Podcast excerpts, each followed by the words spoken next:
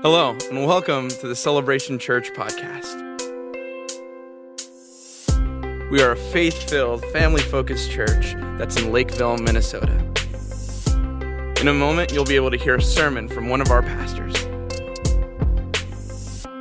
We hope that you enjoy and grow closer to God through these messages.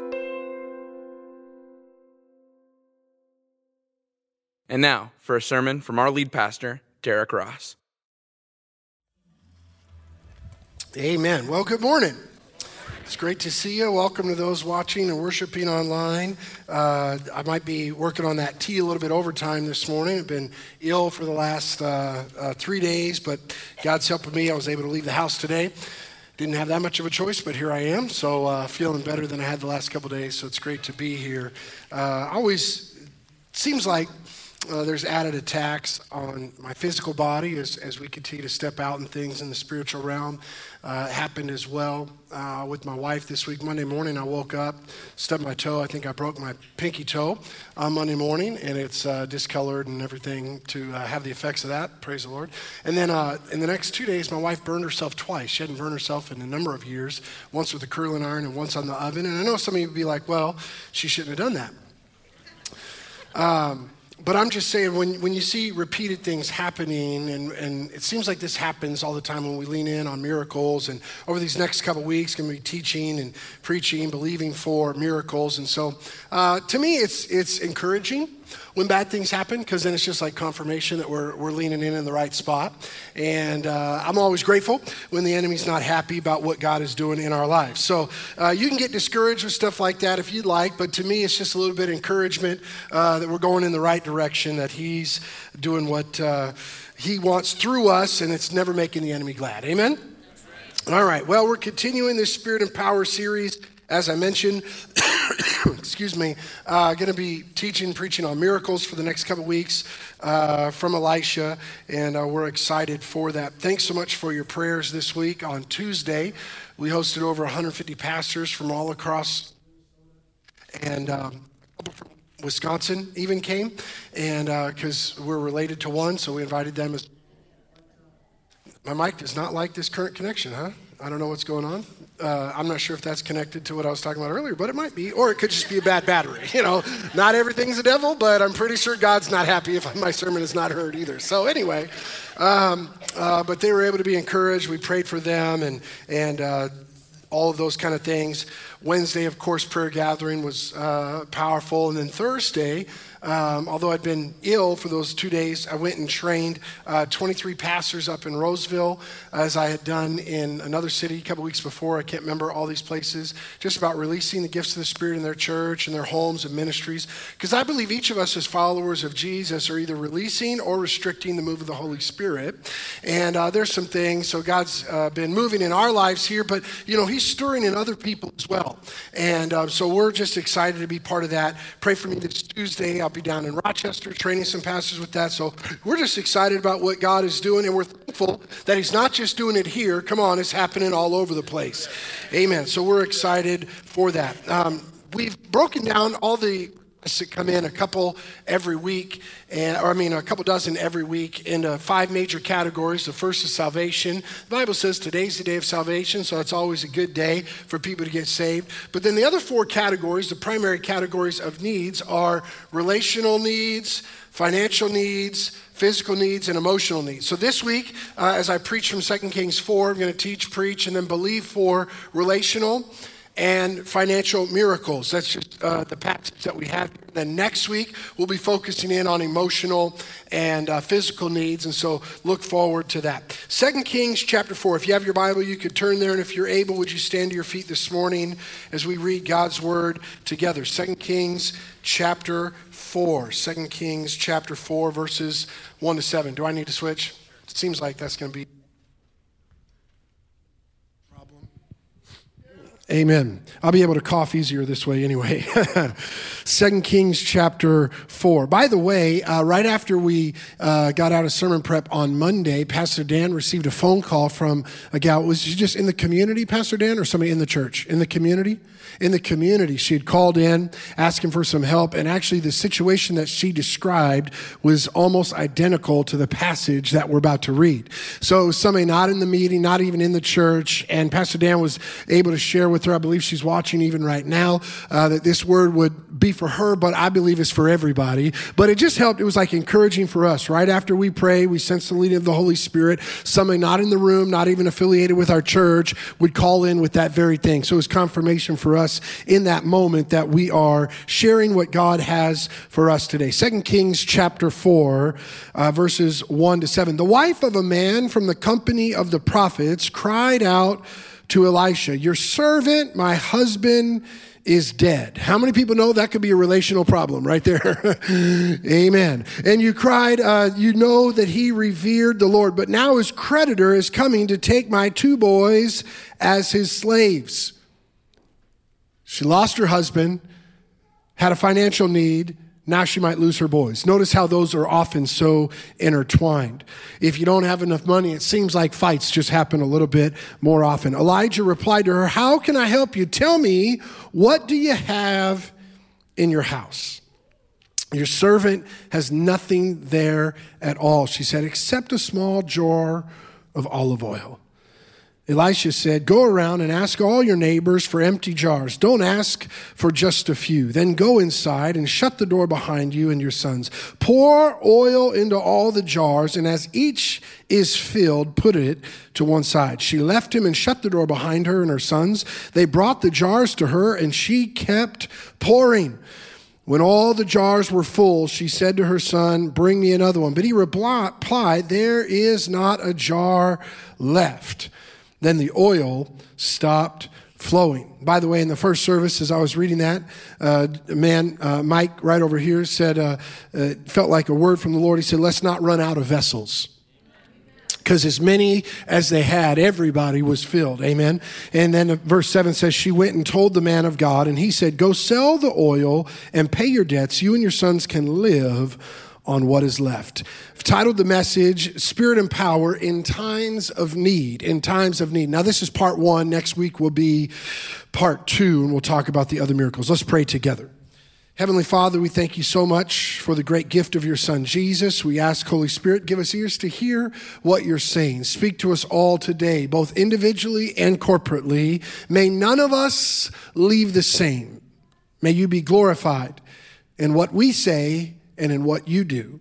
We prayed in Jesus' name. And everybody said, Amen. Amen. You may be seated.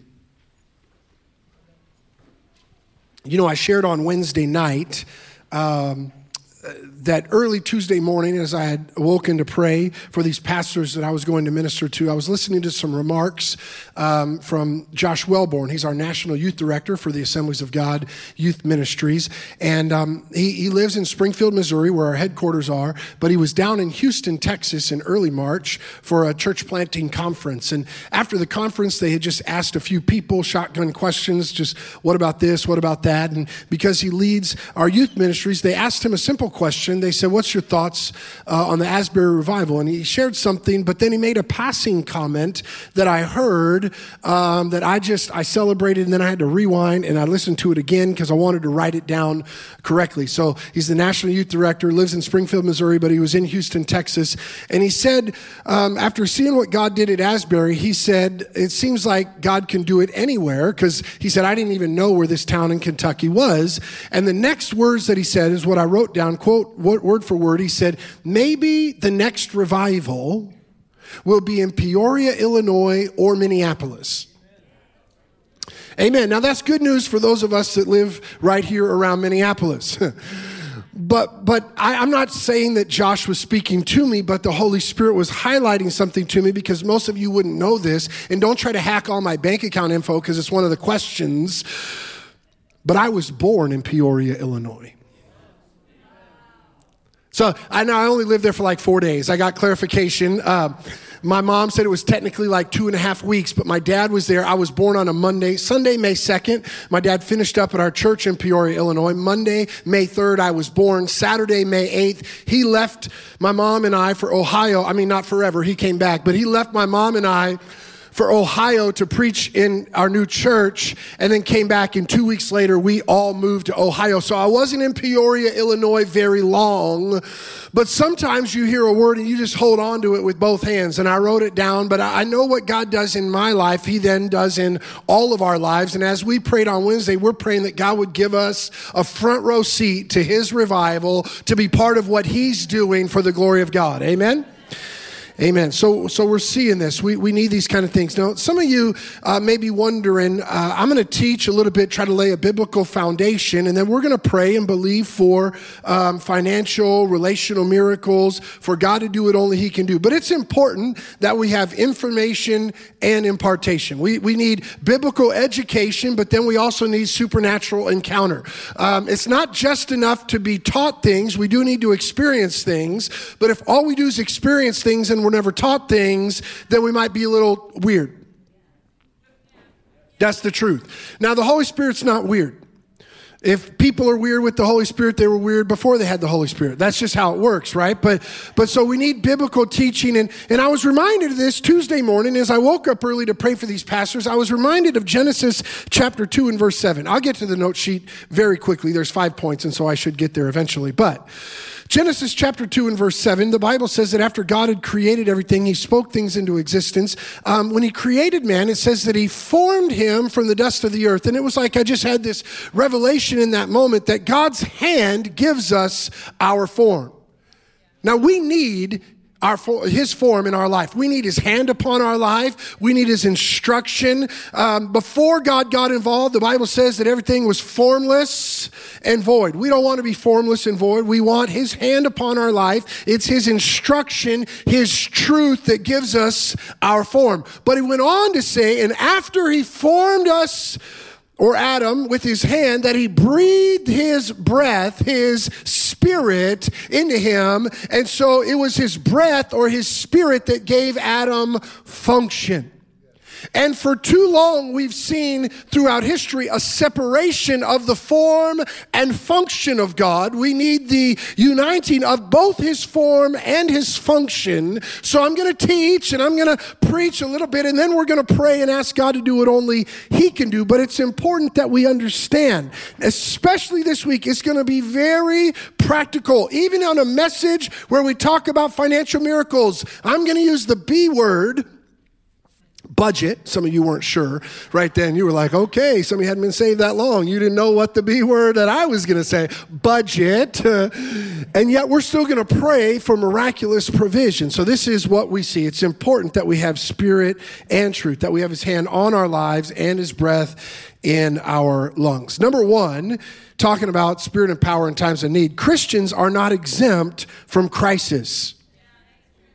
This might sound weird coming from your pastor, but faith won't feed your family. I know some of you are like not sure about that theologically, but I'm going to explain it after I take another drink of tea because my throat's a little sore. All right, faith won't feed your family. Now, that's not to say you shouldn't have faith. Some of you say, Brother Alton last week mentioned Hebrews 11 6. Without faith, it's impossible to please God. But even with faith, sometimes it can be tough to feed your family. Everybody else got extra money. Praise the Lord. Thanks for being here. Maybe you'll be a miracle for somebody else today, right? But I remember stories. I'm glad that it's just stories of when my parents were kids in each of their homes, my grandparents, uh, itinerant ministers, evangelists, teen challenge directors, and I've heard stories from my grandparents of how they would sit down at a dinner table and pray and give thanks for food that was not there and the doorbell would ring or the garage would open and somebody from the church would be driving by. They say, God just told me to drop off these groceries, or, or it might have been a meal that was prepared. So, so I've heard stories of God providing in that way. Um, and God oftentimes will provide through other people. But what I'm saying is, even though my grandparents had faith, Faith didn't feed their family. Or maybe, maybe let me help you in like a more understandable way. You can't eat faith for dinner. You eat food for dinner. Some of you are like, are we really praying after a teaching like this? Yes, we are, because it's important that you understand this, right? That no matter what false gospel has been preached in our nation, giving your life to Jesus does not exempt you from going through struggles. I know it doesn't sell a lot of books. It's not very popular on talk shows. But the truth is, when you give your life to Jesus, all of hell breaks out against you. The enemy's not happy that you've surrendered your life, that your name's been written down in the Lamb's Book of Life. And so you ought to expect struggle. Jesus said, In this world, you'll have trouble. But we can take heart because he's overcome the world. We're more than conquerors through Jesus Christ who gives us strength. Look at this family. It says this family was from the company of the prophets. This was a family of faith. I know right away some of you read this and you're like, oh, well, they just didn't have enough money. That was their problem. They should have prayed more. I think they prayed a lot. Like, remember, these people had run with Elijah. Remember the one that like called fire from heaven? You didn't dare be part of this company of prophets and not pray. You'd be found out. what happened to them? They didn't pray. Well, okay, you know, but they they had faith but they also had financial problems. The creditor didn't care about their beliefs. The creditor just wanted to be repaid. Now, we ought to be careful when we read scripture to not add things to it, to not infer things that weren't there. We don't know what choices they made that led to this crisis. We don't know. But what we do know, we could we don't know what choices they made, but those choices resulted in a debt that they could not repay. That this financial deficit became a crisis, an unsurmountable crisis when her husband died. Now, this is also important for me to mention, to highlight, to remind a lack of finances is not equivalent to or is not the same as a lack of faith. Okay? It, if you don't have any money, it doesn't mean you don't have any faith. And by the way, if you have a lot of faith, it doesn't mean you have a lot of money. They're not equivalent. It's not like this guarantee of whatever it is. Um, and so I just need to mention that. But but we are feeling the effects here in our nation, perhaps around the world, but, but I have this burden for our nation, where we've seen overspending for many generations, right? And then as interest rates rose and inflation continued to climb, most families felt the crunch of declining investments and increasing costs. Another way to say it there was no magic Christian fairy that prevented your 401k from going down last year. I prayed every day, and my stinking phone screen was red most of the time. But I prayed, I believed, but our choices led us to a place where the result should have been expected or at least understood. There was no prayer that you could pray last year that would make your gasoline be cheaper. I, we're going to pray in like a few minutes, a number of minutes actually, in like a half hour, okay? But I don't want you putting me on the clock, okay? But that's just, you know, it rains on the just and the unjust. And we're going to pray in a few minutes for those miracles, but you need to see the correlation between financial needs and relational needs. Because as this family had a financial problem, it strained every relationship they had. Think about it. The boys were going to be sold into indentured work. I, I, don't know if MasterCard or Amex has ever tried to steal your kids to pay them back, but that would be a bad day. By the way, there's no vacation, no new television worth giving up your family for, okay? So let me just help you with that in advance. Feel free to put that into practice. That was worth it for some people to come here today. But it's often tied, relational strains, financial problems. Some people, when they have those relational strains, they might go spend money they don't have trying to fix a feeling that, that wasn't, you know, they're, they're related. And so we're going to believe for those. Number two, I don't expect as many amens on this point as there will be on number three, but number two, it comes next. That's how two works before three. Solutions begin with what you have. Hmm. It'd be nice to skip to number three and say, What does other people have? But we're talking about you because it says, Elisha said, What do you have in your house? boy, she sounded like Eeyore, didn't she? She was like, Nothing, womp, womp. Except a little jar of olive oil have you noticed how easy it is to miss good solutions when we overlook what's in our hand because we're focusing on what other people have?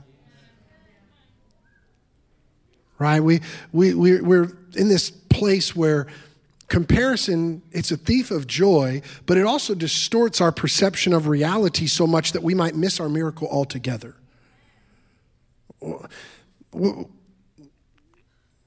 we, we have this problem where we look at what other people have and we feel like we don't have anything at all. But the truth is, we all have got something.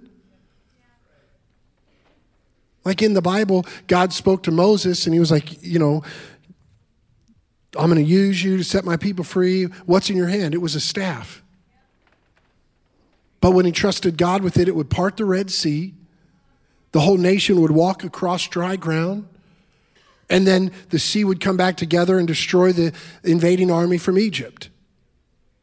I don't think the staff was very special, but it was used by a special God. right? We read in the New Testament. We, I list a bunch of examples. I'll just do one more for the sake of time. How about the little boy who Jesus fed 5,000 men plus women and children? His lunch, five loaves, two fish. How many people know? Probably not enough for a hungry teenage boy. always hungry, always needing a food, always needing a snack. I know it wasn't enough to feed 5,000 men plus women and children. Experts would say perhaps 20,000 people ate that day. It wasn't really because the lunch was special, but there was something special that happened when the boy trusted his lunch to Jesus. There's something that happens when we just are willing to use, to give, to share what we have. So let me ask you, for the sake of time, what do you have? Think, think beyond money for a second. Sometimes that's like our default thought, but, but do you have time? Do you have ability? Do you have willingness? Each one of us has something. And the question is not really what do we have, but what are we willing, what do we have that we're willing to let God use for his glory? Solutions begin with what we have. Then, number three, this is the part that more people might get excited about. Community then helps with what you don't have.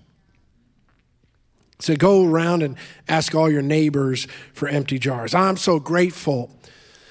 We talk about this in a number of arenas that, that you can go through life with other people begins with what you have, but then it, it goes to what you don't have. That's where the, when the weak need to be around those who are strong, and then later the strong may be weak, and they're around. You know, we we pick each other up. We bear one another's burdens. We're with one another. Community helps with what we don't have. That's what a team does. That's what a partnership does. We're better together, not because we're the same. That's one thing I can't figure out. Why people only want to be around people that are just like them. I'm like, if you're around people that are different than you, it'll help you because they'll have things you don't have. be honest with you, I don't need many people just like me. I already got my own ideas and opinions. I don't need a group of people that are just like me.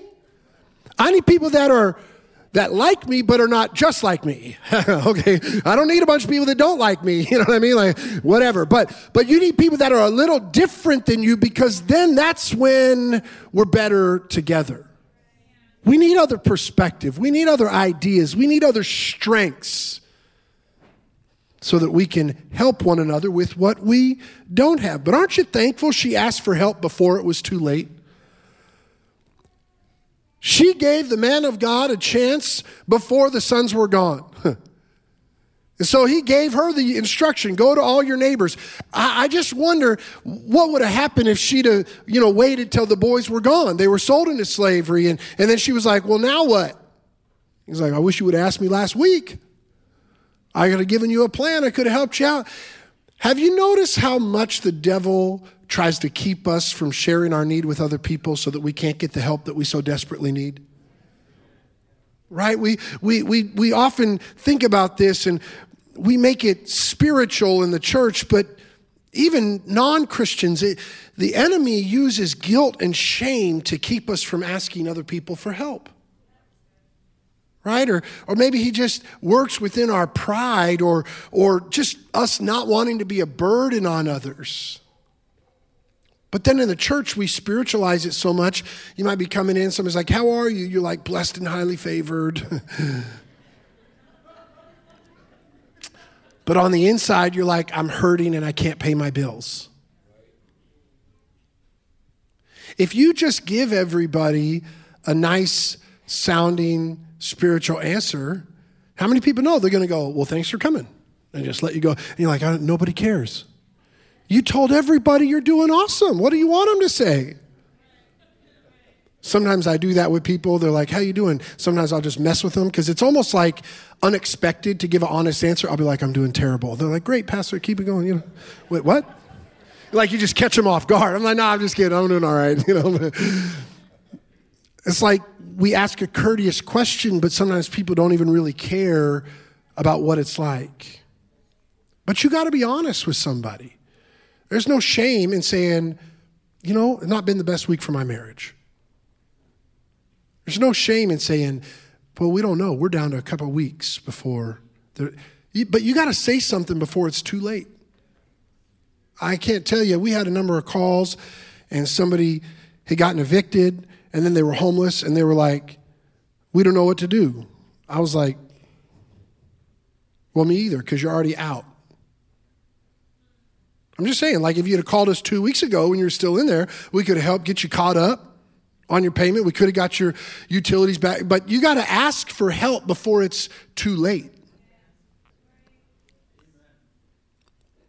maybe one of the most spiritual applications for each of us would be to lower our pride of self sufficiency and recognize that community is a gift from the Lord. Right? Think beyond finances for a second. Maybe you just had a tough week emotionally. You're like, I'm just feeling low. Be honest with somebody. Now, you don't need to be honest with everybody. I'm not saying you need to be dishonest, but you don't need to put all your business out on social media. My spouse doesn't love me. Save that. Don't tell everybody else. I mean, there's a good chance we can tell, but I'm just saying, don't confirm. So you don't need to be honest with everybody, but you need to be honest with somebody. Everybody needs somebody. I had a pastor buddy of mine, because it's private, I won't be saying it, uh, but he texted me, he said, Would you just pray for me today? Been a tough week one of my best friends. God's doing great things in his life and ministry, and on the outside, you might not know, but he said it's been a tough week. And I called and we just prayed together. But you know, it takes courage to reach out to somebody else. And I'm praying for a courageous spirit within the people of God, that we wouldn't be afraid or ashamed to reach out and ask somebody for help. Elisha said, Go and ask all your neighbors for the empty jars. I think it's important for me to point out that they had some work to do to get in position for the miracle. I know that doesn't sell a lot of books and it's not like that awesome of a message, but sometimes you got to work and do what God asks you to do. I'm thankful for the suddenly moments of scripture, and we're going to believe for them today. But, but I would be derelict in my duties as your pastor if I skimmed over the reality that many miracles require active obedience on our part if we're going to receive what God has in store for us. Number four, preparation impacts your provision. Preparation impacts your provision.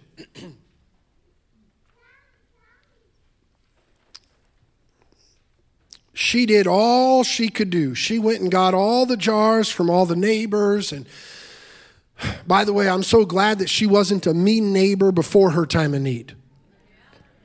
How many people know if she'd been the mean lady on the block, she could have got up all the jars in about three minutes? Because everybody had been like, get your own jars. So let me just, you know, I know you can't change how you've been, but just in case you feel like you might ever have a need before Jesus comes back, why don't you go ahead and be a good neighbor starting today?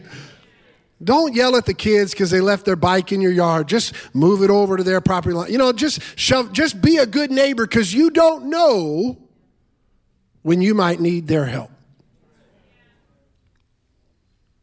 So she went and she got all these jars, and, and he said, Go and shut the door behind you. She did all she could do. She did her part, then God did his part. I think God might be ready to do his part, and he's just waiting on us to do our part. The supernatural oil flowed after she did everything she could do. Could it be that our blessing, that our miracle, that our provision is waiting for us on the other side of our obedience? Some people are like, okay, God, bless me right here. And he's like, but I told you if you will just do this. She had to do what she could do, and then the oil began to supernaturally flow. I, I love that she, he said, shut the door behind you. You know, sometimes you just got to get away from other people.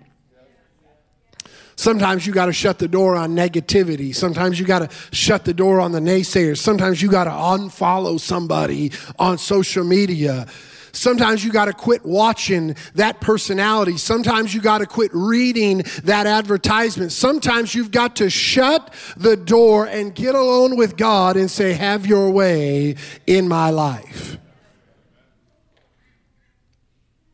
She shut the door behind her, her and her sons. She limited those distractions. And she said, God be God in my life. Elijah told her to go and get the jars and then go outside. Have you noticed that it's easier to shout in faith than to obey in obedience? I think it would have been awesome for her, her boys in that moment to receive that word from the man of God. God will provide. Whoo! And she would have felt it in that moment. But then she had to go obey. You know, oftentimes we receive a word from the Lord in a moment, in a spiritual setting, a prayer gathering, whatever it is, but then there's obedience that's required of us, and it's it's it's more fun to shout in faith than it is to walk and live in obedience. In fact, it's it's part of um, short sightedness in a gospel that's been preached in our nation for a while here that, that we could just say the right thing in a church service, that we can pray the right thing in a moment, but we can live however we want. And the truth is, that couldn't be further from the truth. We've got to walk out and live according to the things God has said. Uh, I've said it this way it does no good to declare and decree the blessings of God and live contrary to the commands of God. You can declare and decree all you want. If you're living in sinful disobedience, God won't bless you. Probably won't sell a lot of books if I wrote that one, so I'll just save my time and won't do that one either. You know, but there's a lot of books I'm not writing, but they wouldn't sell even if I did. Praise the Lord. But but you've got to walk it out in obedience. I'm all for shouting in faith, declaring, decreeing the things of God. And I'm not shy about my passionate worship of the one who's changed me from the inside out. But what's more challenging than being expressive in the house of God is being obedient when I leave this place. Who I am when nobody else is looking. The other day, I was up in uh, Eagan on my way to the airport had to get something before Brother Alton came in. I was sitting in a Starbucks, and wouldn't you know, uh, a student from within our church, or I guess maybe she's graduated now, she walked into this Starbucks. She's like, What are you doing in Eagan? I can't get away from anybody. If I was sitting around here, somebody would see it. So it's good that we have the fear of man, but more important is the fear of God. Because just because other people aren't watching doesn't make it okay. Sometimes we think because we've been getting away with it for a while, it must be okay. But the truth is, God will not be mocked. Hidden things will eventually be revealed. And by the way, I pray it's revealed here on earth because if it waits until Judgment Day,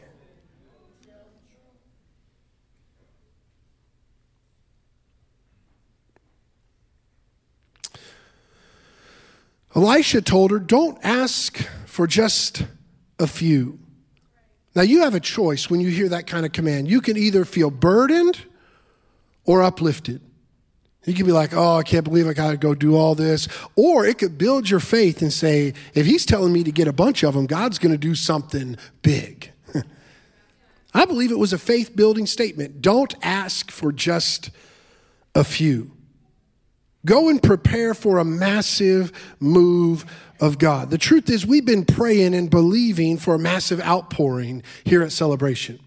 We've not been asking for just a few. God, would you do something in one or two people? Would you do something in 10 or 20 people? We've been praying for an outpouring. We've been praying that God would do what only He can do. We've been preparing for something bigger. We've been meeting on Tuesday nights with prayer team and saying, God, do what only He can, you can do. We're, we're praying, we're believing, we're preparing systems and structures for a massive outpouring. I believe however many vessels that they had gathered, they would have been filled. And that's what we're believing for, that every vessel gathered here at Celebration will be filled. Come on, people have been praying, prophetic words have been given, and we're not asking for just a few. We're gathering all the vessels that we can. We're, we're inviting anybody that we come in contact with. If you need the oil of the Holy Spirit, why don't you come here and see what God will do? So we've not been asking for a few. But we've been praying for as many as we can. The oil filled every vessel. She'd had more vessels, I believe there would have been more oil. So if you need a little more oil in your life, you came to the right place today because this is a, a house where the oil flows for the glory of God. But let me just ask you a question here today. As the events of life have taken a toll on us all, is your expectation of what God is going to do big enough?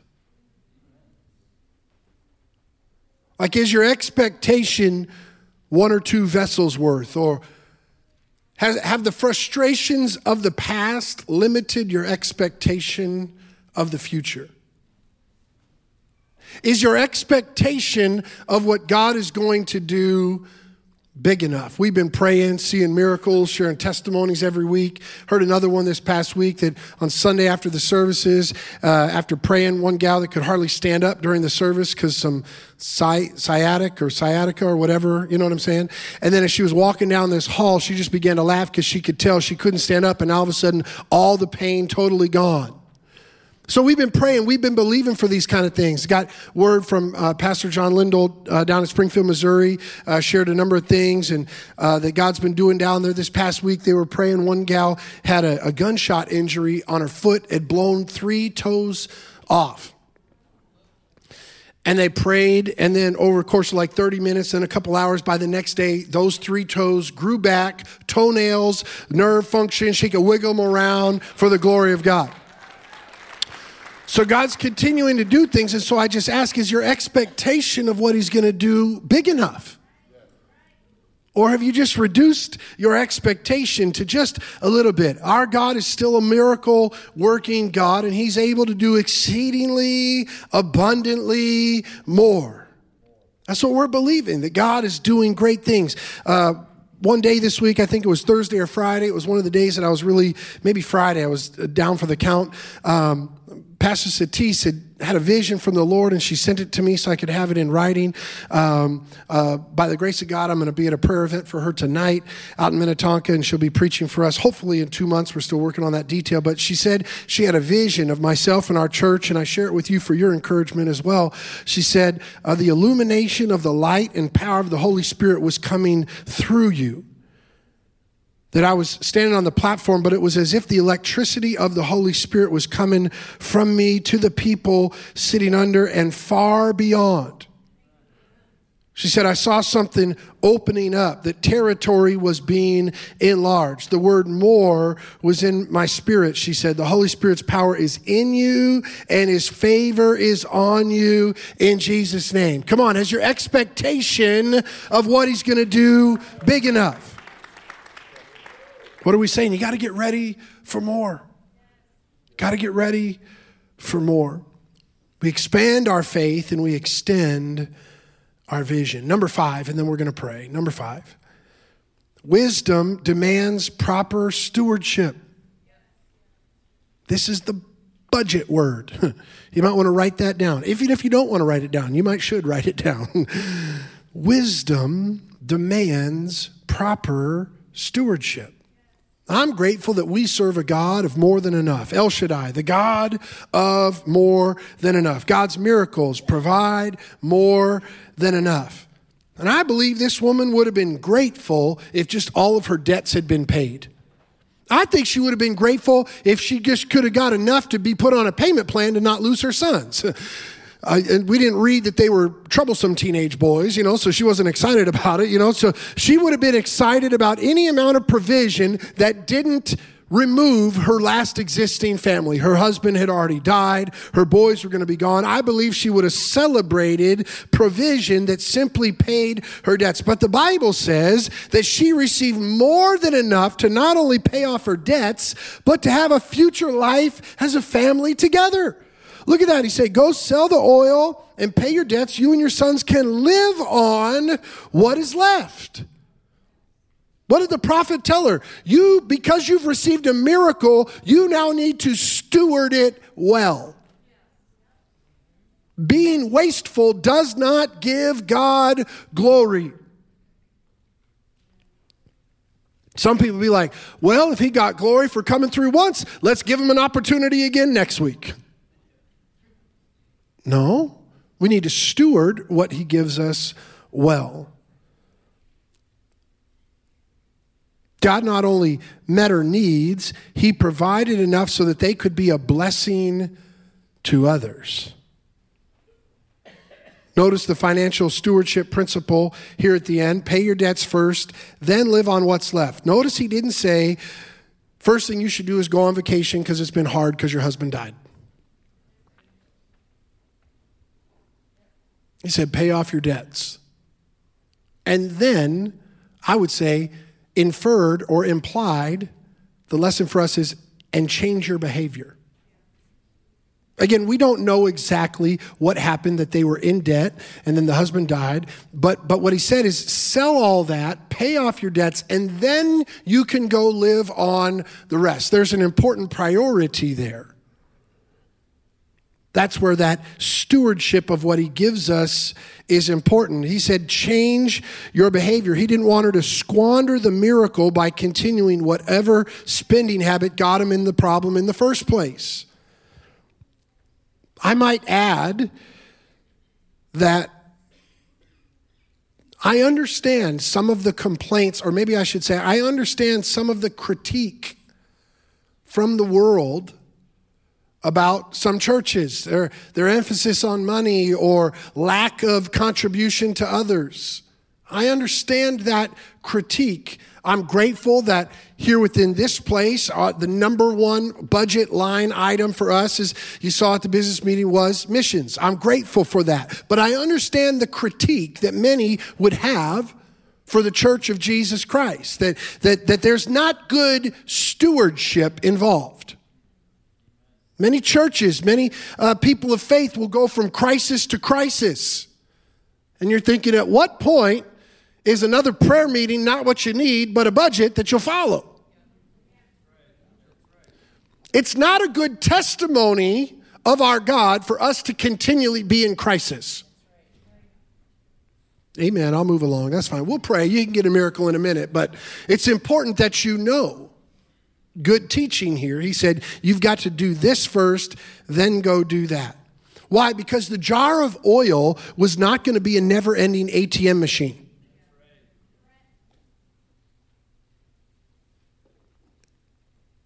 He knew more than enough had been provided for them to pay their debts and then live on what's left.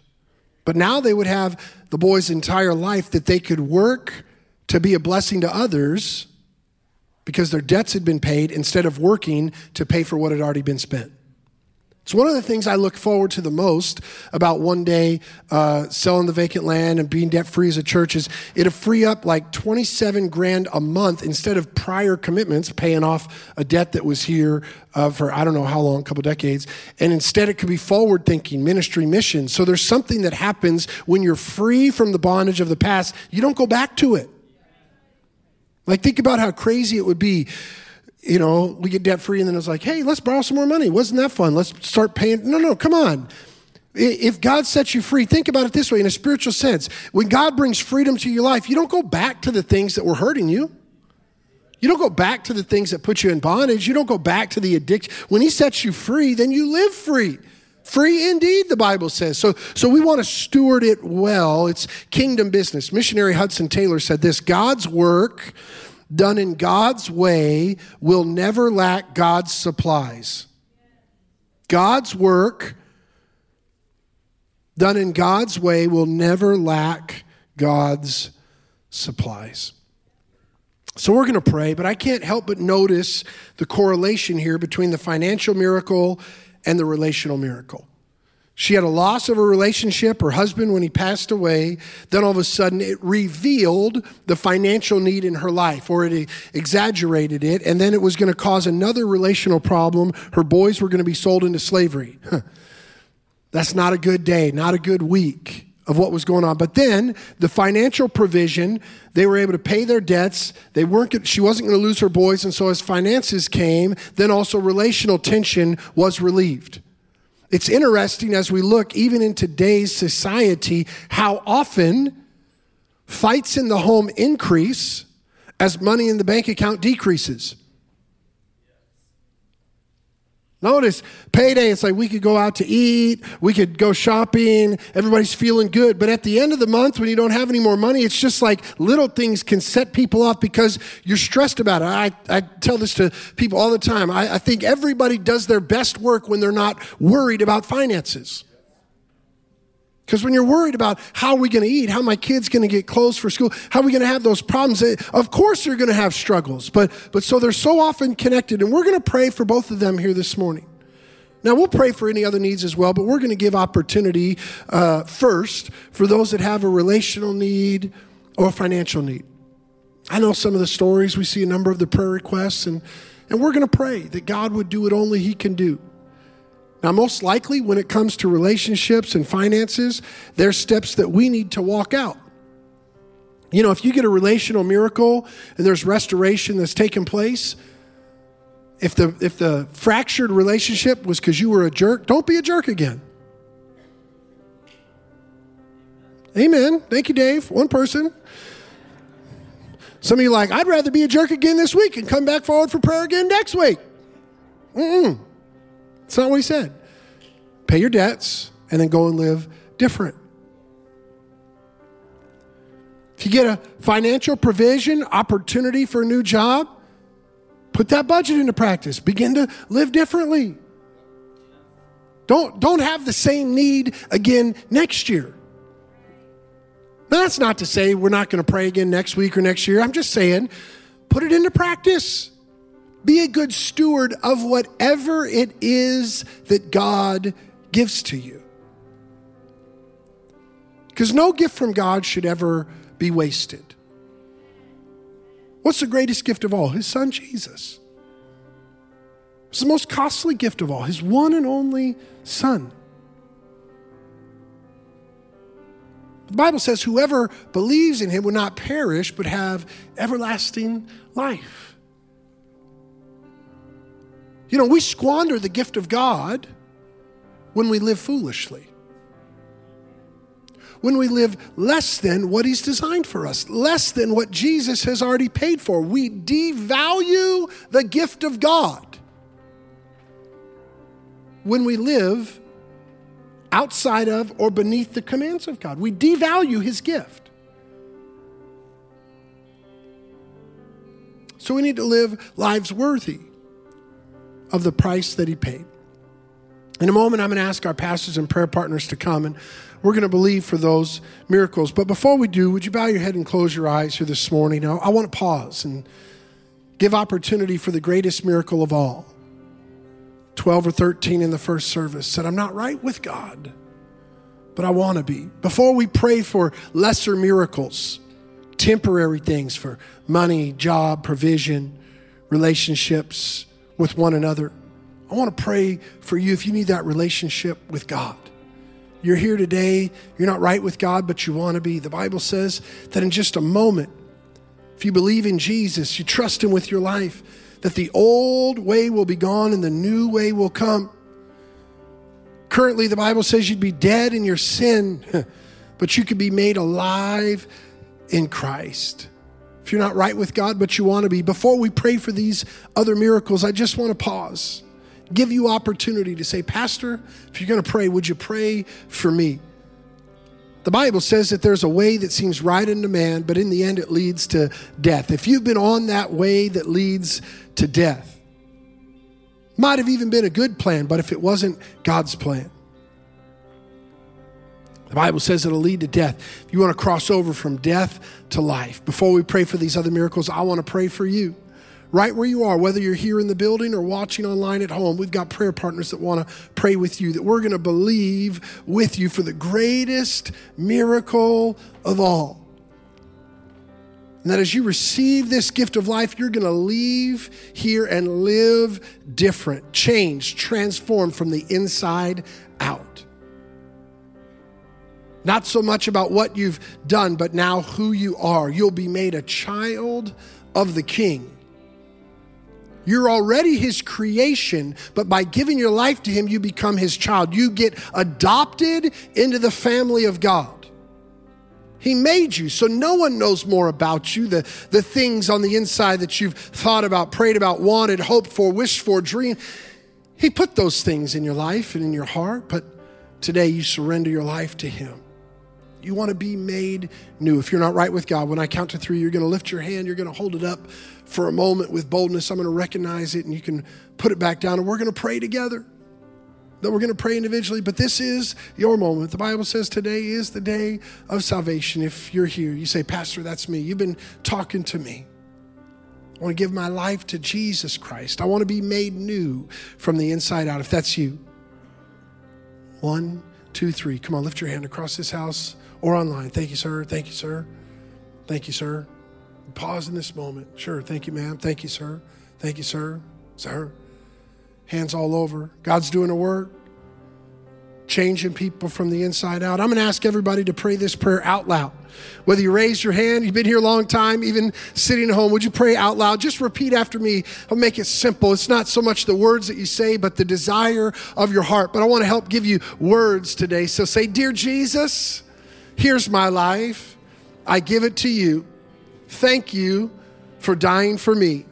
Thank you for taking my place. Thank you for paying my price so that I can live forever. In Jesus' name. Everybody said, Amen. Come on, can we thank the Lord here this morning? In Jesus' name. In Jesus' name. All right, I'm going to ask our pastors and prayer partners if they would begin to make their way. If you're able, would you stand to your feet this morning?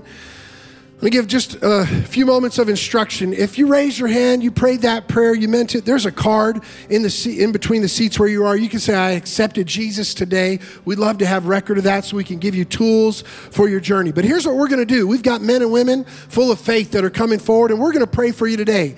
Um, we've got at least ten minutes before anybody needs to go anywhere, but we'll pray as long as it needs to, and we're going to pray for these uh, any need that you have, but specifically a relationship need or financial need. And after we've given opportunity for people to come forward, if there's still moments and you have any other need in your life, we would receive that as well. But we're going to pray that God will do what only He can do. The team's going to lead us in song, and we're just going to create an atmosphere of faith where we're praying, we're believing that God would do what only He can do. So I'm going to pray uh, for what we're about to do, and then we're going to ask you to step out, and these people would love to pray with you here today. So, Father, we come to you asking for good gifts of grace from your throne to us. Your word tells us that we can boldly approach the throne of grace with confidence, for we'll find mercy and receive help in our time of need. So today, we're asking most specifically for relationships and finances, but anything else that your people need, we ask that you would do it for your glory and for your fame. We pray it in Jesus' name. Amen. Come on, if you have a need in your life, step out. We'd love to pray with you as the team leads us in this song. Let's just create an atmosphere of faith lift our hearts to the Lord here today. Father, I thank you for each and every person in the building, watching online. I pray that we would overflow with the oil of the Holy Spirit. Soften our hearts once again. Fill those places that have been vacant, been dry, where things have leaked. I pray, oh God, fill each and every vessel, each and every one that's longing to be filled so that we can be used for your glory, we pray. I pray as we go and we leave this place that we would overflow into every place that we go. People's lives would be changed all around us and that you'd receive glory through everything that you're doing. Not just in this place, but through this place. So use your people this week and we pray it in Jesus' name. In Jesus' name.